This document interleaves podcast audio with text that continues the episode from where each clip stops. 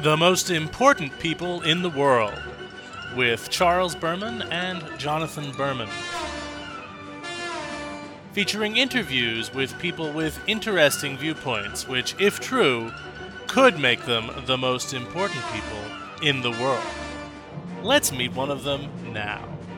All right, good evening, ladies and gentlemen, or whenever you're listening. This is the Most Important People in the World podcast. I'm Charles Berman. I'm here with my co host, uh, Jonathan Berman. And we've got a very exciting program uh, this week, I, I, believe. We've got uh, on the program with us Anita Jo Intenzo, the author of uh, the book Estate of Horror. Thank you very much for coming on the program with us. Thank you very much, Charles and John, for having me on your show.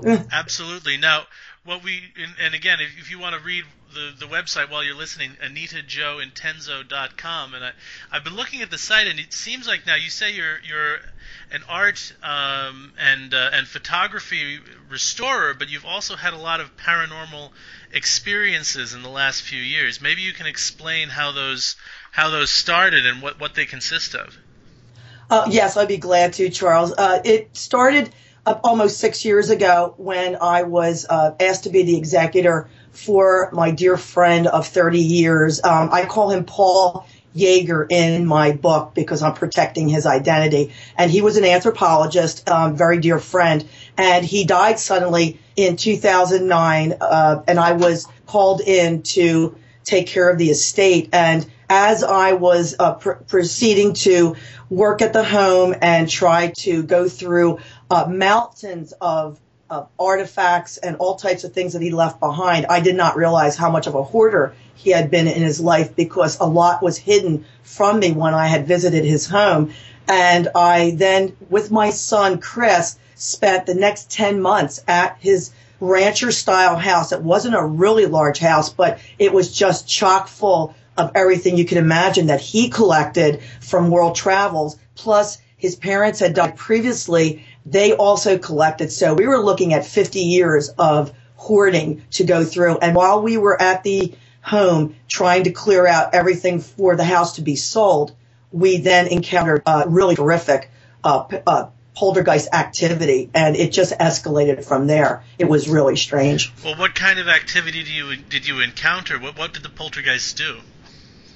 We started with in the basement. We had been working to get a sump pump uh, constructed because of a water problem, and the day before the contractors were were coming, we were clearing a whole 45 foot section of the wall to move things to another position so it wouldn't be in their way. And as soon as we were packing more things, my son told me, he said, Mom, what keeps falling? Something keeps be dropping on the floor. And I didn't pay much attention to it, but then he started yelling that something, um, a cassette tape had flown right by his face and hit the back wall. And I said, well, what's going on, Chris? He said, mom, I don't know, but there's things flying around here.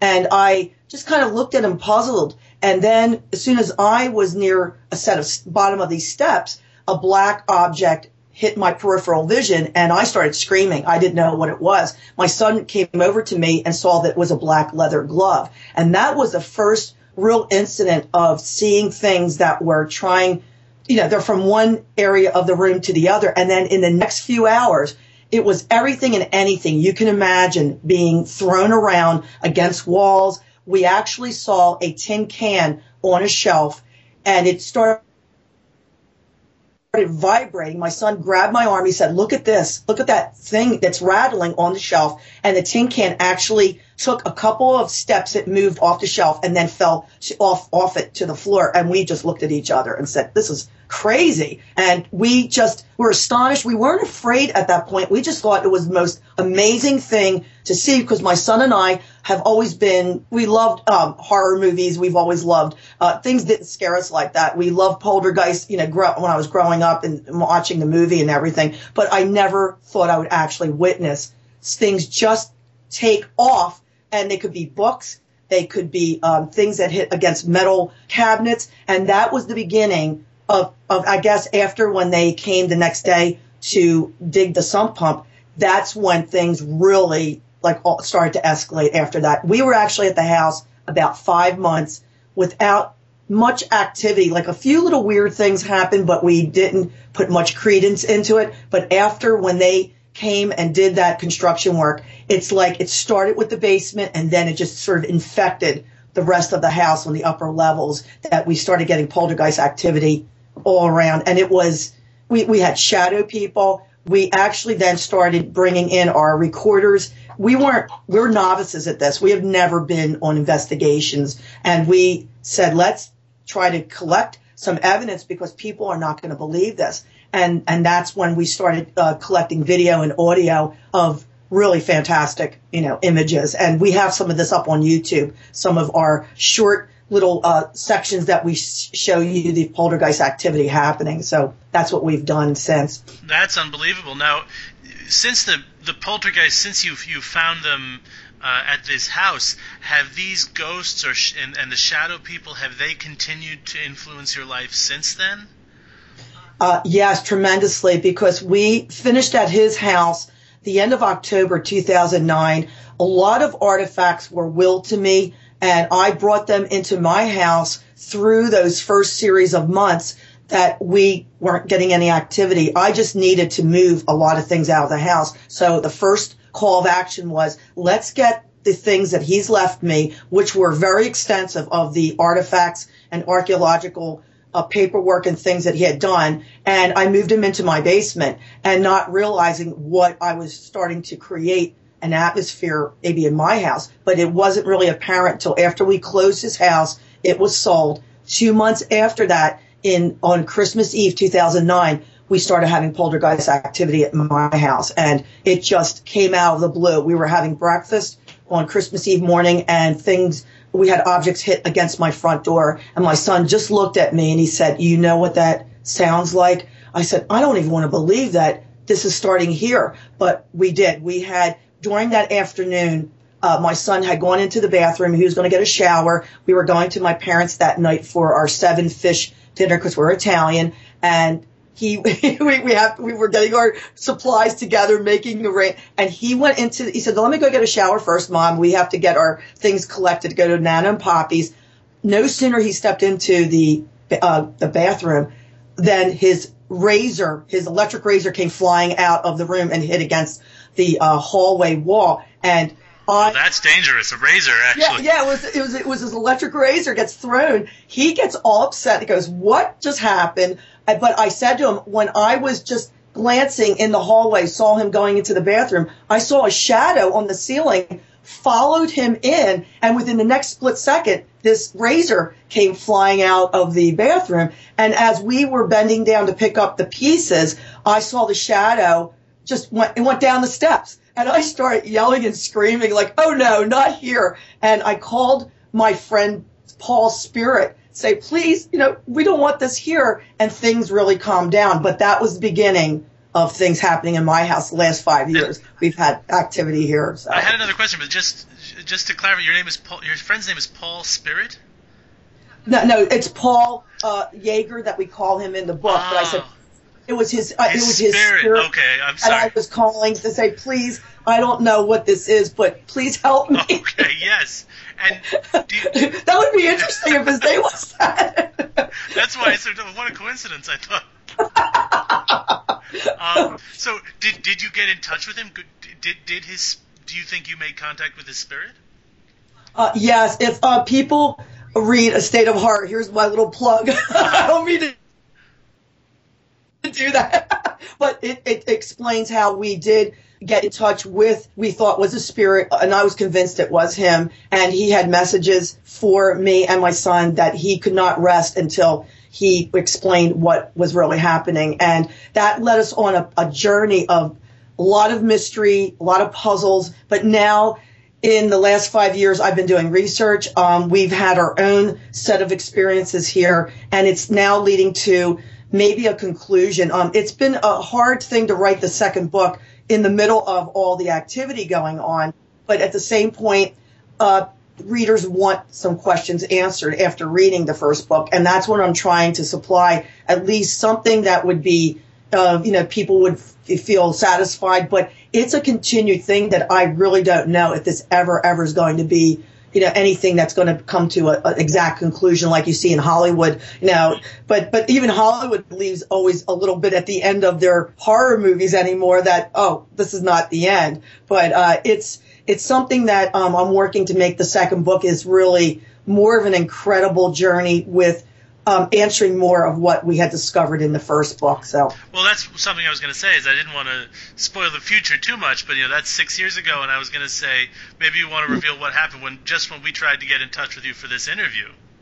Oh yes, well, uh, Charles, you called me, and we were on my landline. And as you were asking me, we were going to get with the Skype setup. Uh, the interference, the phone just went, you know, it just got cut off from you. And that's not the first time. I've been having a lot of that lately when I try to call my son. Uh, when I was on a recent um, a call interview, I actually went on my cell phone only because I did not want that to happen. But even on the cell phone, as I'm talking with a prospective uh, host who I'll be on her show in a few weeks, she said to me there was a lot of interference. We heard a man's voice, a man's voice telling me to stop talking. We heard a child crying. We heard um, a, an old-fashioned telephone ringing in the distance, and also a dog barking, which has a little bit of meaning. If anybody's seen my trailer to A State of Horror, there is a actual shadow man that we captured on our video and a dog barking, uh, a brief EVP of a dog barking. And we were filming my trailer. Um, one, one July hot night. It was really hot and that night there was nobody around at 12 o'clock at night when we were doing this. And we had the, the director called me when he was editing to getting the trailer together. And he said, Anita, I don't know what, what's that's at the front door. He said, but there, nobody was wearing a um, a brimmed hat, and uh-huh. that turned out to be our shadow man that we've seen in the house. Oh. And, and we captured him on our video, and I actually have four still photos, which I'd love to send to you, Charles, and I can send you the link to the to the book trailer. But it's the first ten seconds of our trailer uh-huh. that when you open the front door and you're going down this long dark hallway, but right at the front door, which is white paneled you see the image of a man with a brim hat. And right before that, there's a one second EVP of a dog barking. And that is actually relates to one of my son's um, horrific dreams that he's had about some of the people who lived at my own residence here. I'm built on the property of an 1800s farmhouse. And what has happened is, getting back to with my friend's artifacts, what I brought into my house seems to have activated what was dormant here and we've got a real uh, good and evil kind of thing going on that what was dormant here was fine, but they did not like the trespassers, the things that I brought in to the house. And I had no idea I was doing this until it manifested um, in, December 2009. And since then, it's been, I've kept diaries and we've been taking pictures and we're on a long journey to get, that's why I'm writing the second book because it has so much of now what's happening here and and what we're discovering.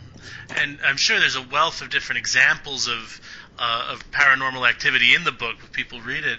One thing that, that struck me is you mentioned that your friend was an archaeologist, and I know that all of us are familiar with stories of the Pharaoh's curse and things like that. Do you think that maybe these spirits are the spirits of people who touched the artifacts that your friend uncovered? Um, that might possibly, that's a really good question, Charles on uh, one particular thing that was left to me that I did not know carried certain energy, and it's been mentioned. Um, it'll be mentioned in the second book, but actually, it's been brought up in um, a couple other interviews. Um, I have a mummy doll. The doll is actually was not in a tomb from Peru, but my friend bought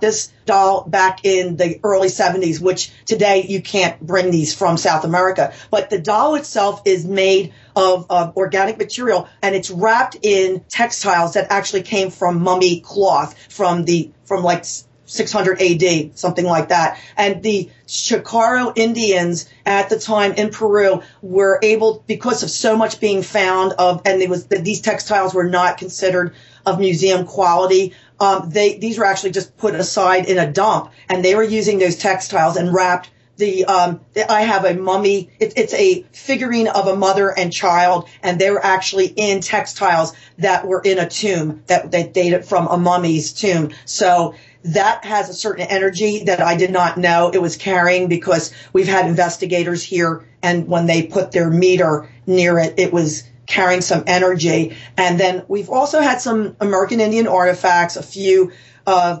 things having some energy. But he found an artifact in Peru uh, that has since been um, a point of contention because it is a very powerful object. We're not really sure it's a, a shapeshifter, and it's been it's in actually um, on the program. We were on the Haunting TV show, and they did the episode called Portal of Doom, and it shows people um, a really great. They did a really great job of presenting our story of what people saw, what was happening with us with this artifact. But it is um, something that we uh, cannot find. It is something that came with all his artifacts, and it is something that is carrying great energy and it's anchoring a lot of the spirits in my house that they don't want this thing to be found because they're getting their energy to stay here. And this is what we're, we're continuing getting. Um, we've had Bill Bean here, uh, who's a deliverance minister. We're all actively trying to see about getting this found to see because it is a dangerous thing.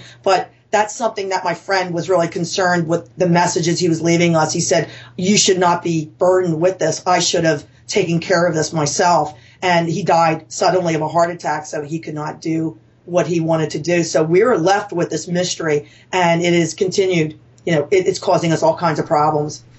Mm, if I can uh, uh, take the opportunity to, to make a little bit of a segue, uh, because you you do restorations of um, art and photographs, and I have I've had a question I've been itching to ask an expert in vintage photography. Mm-hmm. Um, you know, I've recently become interested in uh, 1860s era, Civil War era uh, photography. What are some of the features, if you were to look at that type of photograph, that would tell you, okay, this is from that era, uh, this is a legitimate old photograph from 19th century? Uh, well, if it's dealing with people, which most of their ancestor portraits that I've uh, restored. It is the costumes. It is actually what they are wearing because I study costume. I do antique doll repair and a lot of antique dolls wear the exact clothing of their owners. So I become pretty much uh, keyed in on if I see an old photograph, I'm able to tell my clients if it's actually even earlier than they thought. And a Civil War, there's a particular um, dress that the women wore, the hairstyle, um, they went the men's um, suits that they wore, um, the environment, even the age of the photo. Um, certain photo types are of that era that did not produce before or even after. So there are many different factors. Like if I see, I was given a Civil War type uh, not too long ago to restore, and it was of this man's great great grandfather as a soldier, and he was a Pennsylvania regiment, and it was you know very distinct because of what he was wearing, but also he wasn't wearing a full uniform. He was wearing some homespun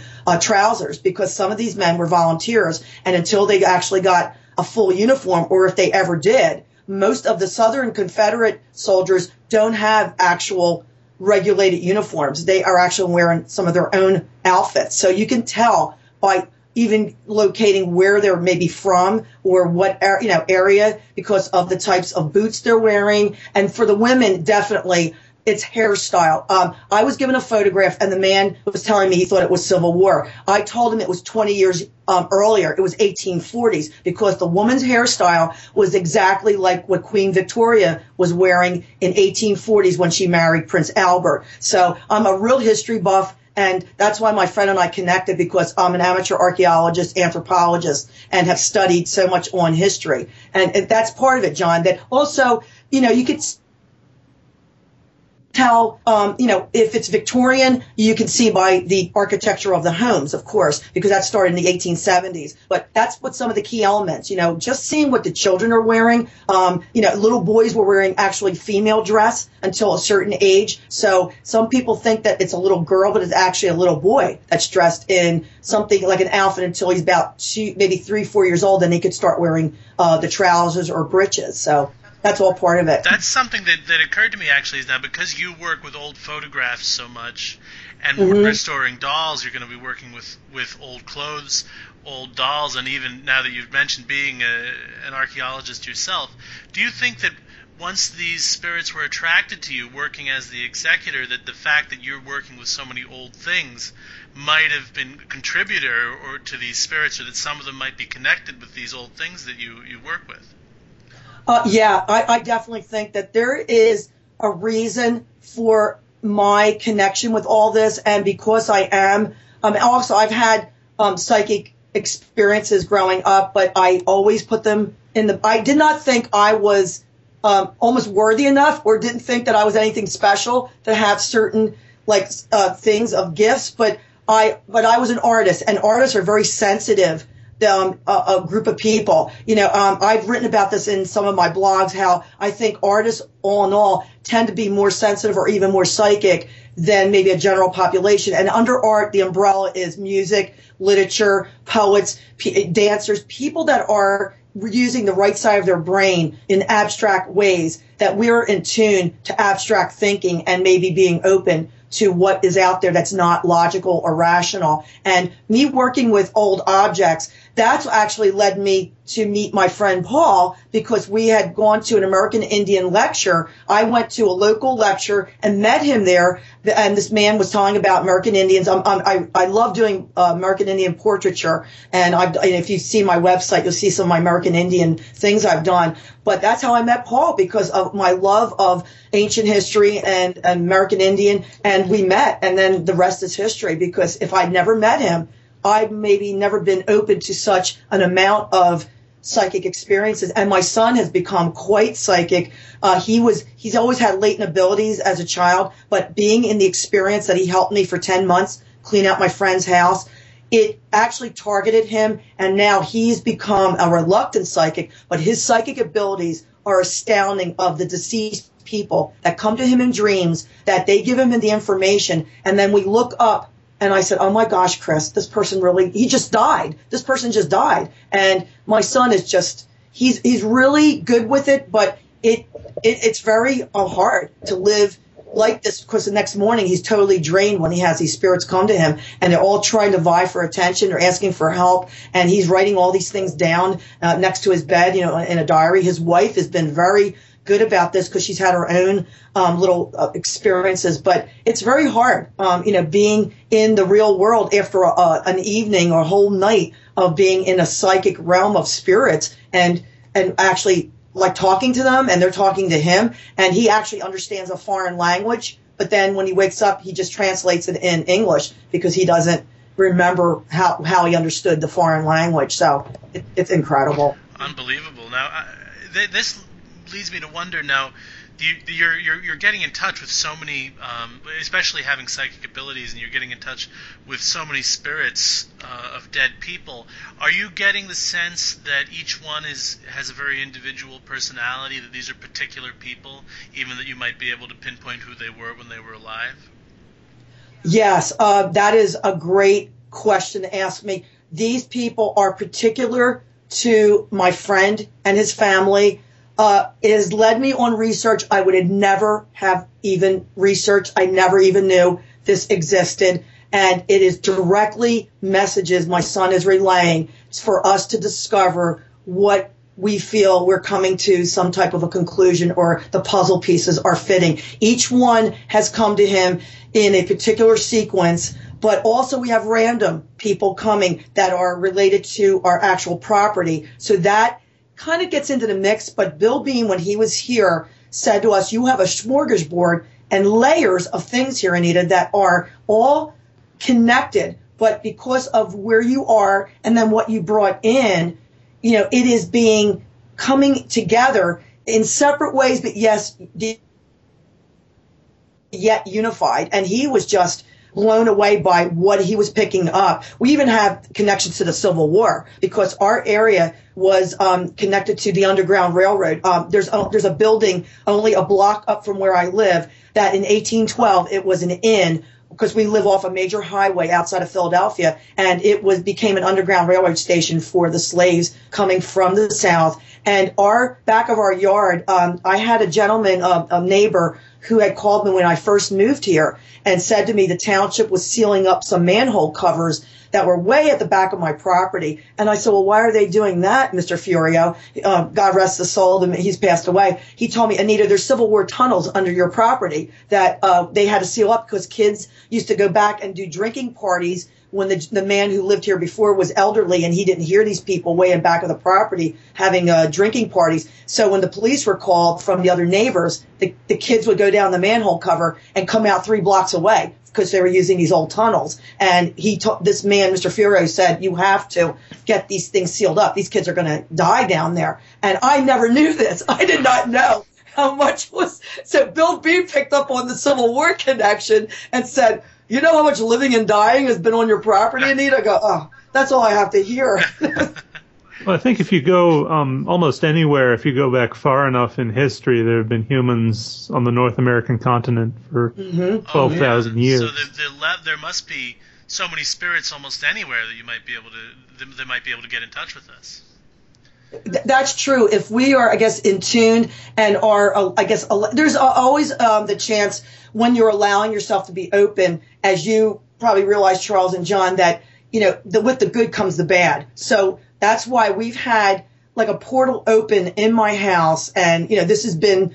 You know, Bill Bean told us exactly, he said, yeah, you've got portals here. The spirits are coming in. It's like a train station. They're coming in and out. They come and some visit. They just tell my son who they are and give him some ideas of, you know, why that they are coming through. I've actually I actually picked up on a person who had been deceased also. She came through to me and I had never had that experience before. I was in a semi, like I had dozed off in my lounge chair and this woman came right through my front window and I jotted down what she looked like and everything. And then I read about her obituary 10 days later that she she died on my birthday. Her son's name was Christopher. That's my son's name. She was an artist, and there was a re- it was just such the strangest coincidence that I picked up on her coming through. But also we have some that have stayed here and will not leave because they're so anchored to the property. But also, as I said, we have these people who have come to my son who had recently died and they were giving him messages. We've also had some historical people that passed away years ago, but there must be something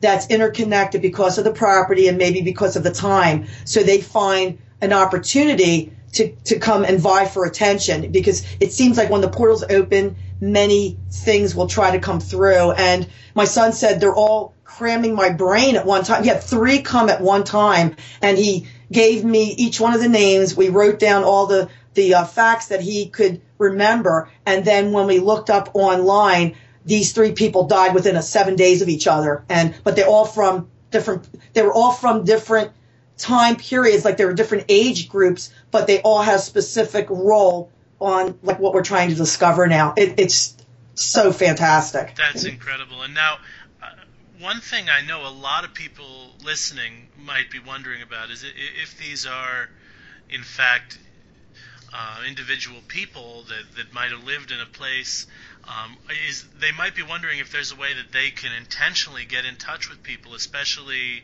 um, someone who might be related to them, if they could get in touch with lost family members. Is that something that's possible, or, or something that maybe people should avoid because of the dangers involved in the spirit world? Well, I think that that is a great point. There is always uh, problems when you when you're actively seeking. You must do it through, I think, the proper channels, and maybe use a psychic medium, someone who is more um, used to having this type of communication. Now, people themselves, the more that I've been putting myself out there on Facebook, and, and one of the reasons why, I wrote my book was to tell people that you are not alone. I had no idea that I would be on this journey because I never considered myself being within a psychic community, but now people have come to me and asked me, they've told me that they've had dreams or very lucid dreams of a deceased loved one come to them and they said, do you think I was just dreaming? I was just wishing. But it seems like there is a different type of dream. When the person is actually getting in touch with you, um, this loved one, it is different than maybe just having a dream that has more symbolic issues. And I can almost tell the difference when it's almost like a spirit is trying to contact you. Um, I tell people do not use Ouija boards. Don't use any kind of uh, dark arts or means that you're purposely trying to connect because with that good intention could be something masking, it could be almost of a demonic origin or an interdimensional being that was never human because we've had that actually happen with us. We've actually had the bad entities have come in and we know some of them have never been human. Um, I actually had them on my glass coffee table and on my mirror upstairs. The day after our show aired, December 28th for the Haunting TV show, I had handprints on my mirror that are they're inhuman handprints that are on my and the mirror is a portal where spirits come through. So, the, oh, it's oh, gee, my phone's working. hey, Charles, my hold on one second. Hello. Um, I'm on an interview. Can I call you back? Okay, bye bye.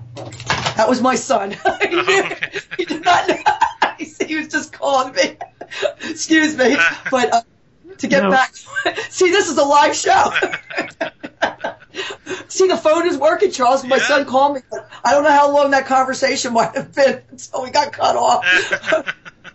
but uh, but but it's people can I think you know tr- try to communicate, but you've got to do it in the right sense, the right atmosphere. Um, it's it could be very very dangerous. I think. And the more that I'm researching, the more that I've been part of this. Uh, now, if someone who's listening wants to buy your book, what's the best avenue for them to do that? How do they uh, seek it out and purchase it? Uh, you can go on Amazon and Kindle, and it is a state of horror if you type that in. But also, you can go on to uh, my website that all connects with my Anita Jo and but it's a state of horror.com. If you type in a state of horror.com, it'll directly give you to the page with the link that you can then purchase the book through that link that's uh, that's really very fascinating, and I, I, think that there's there's a lot that people could could find out in this book that we've only touched on. This it sounds like because the, there's been years of, of paranormal experiences, right? Uh, yes, and you know they continue. Also, if people want to read on more current things, because as I said, the book um, it finishes in 2009, you know, with the journey with my friend's estate, and then now the sequel. It will be bringing out what's been going on since. Um, I have a blog that I have over 36,000 readers on my blog, and it's Anita Jo dash haunted author blogspot.com and I have over 65 blogs written there uh, with personal up-to-date experiences that will be a lot mentioned into the sequel, but also it touches on other aspects of supernatural and paranormal aspects like haunted, like the telephone calls that people get, they figure from a deceased relative. We talk about, um, I talk about the, um, I actually, this is a whole different show, it could be Charles, but I actually get gifts from, I have a resident Victorian lady in our, a, in our home from the 1870s, 80s, who was a caregiver that, um, a psychic medium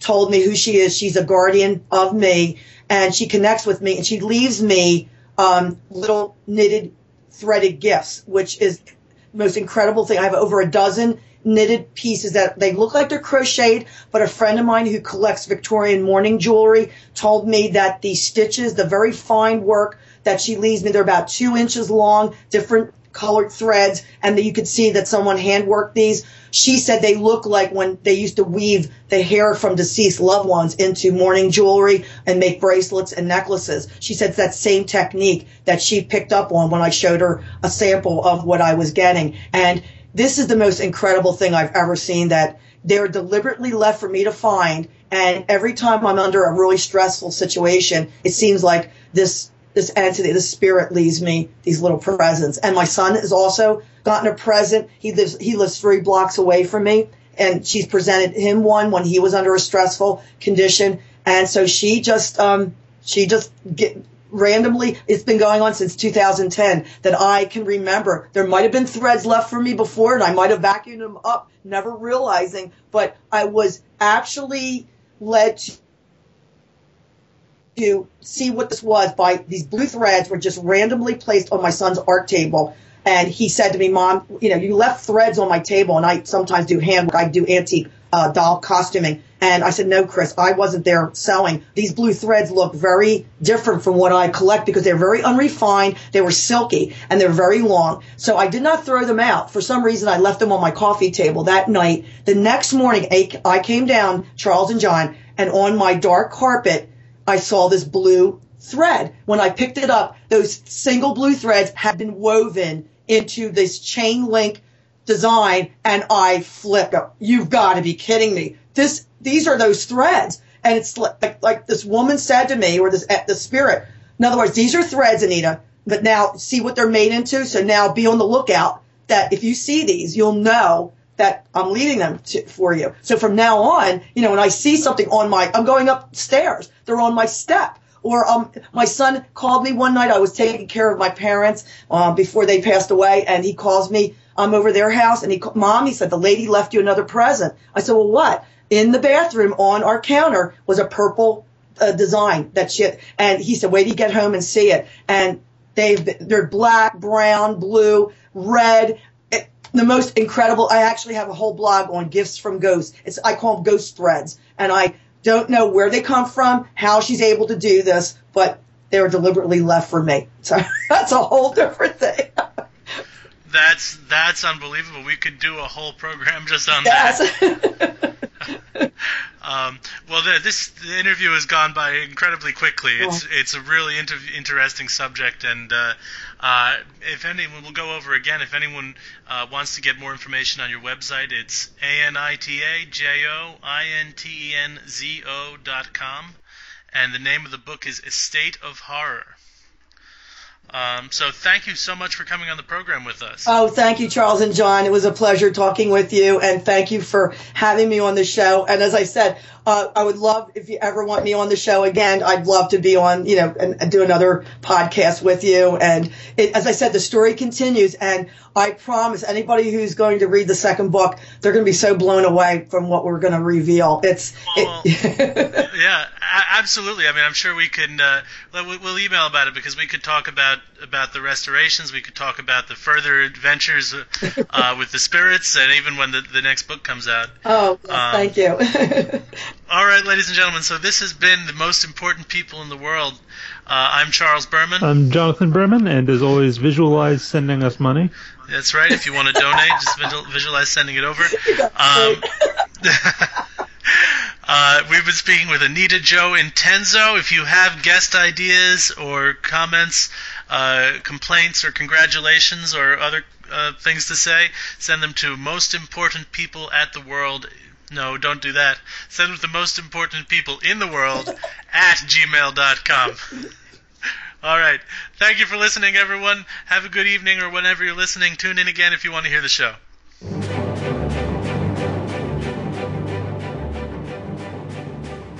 You've been listening to The Most Important People in the World.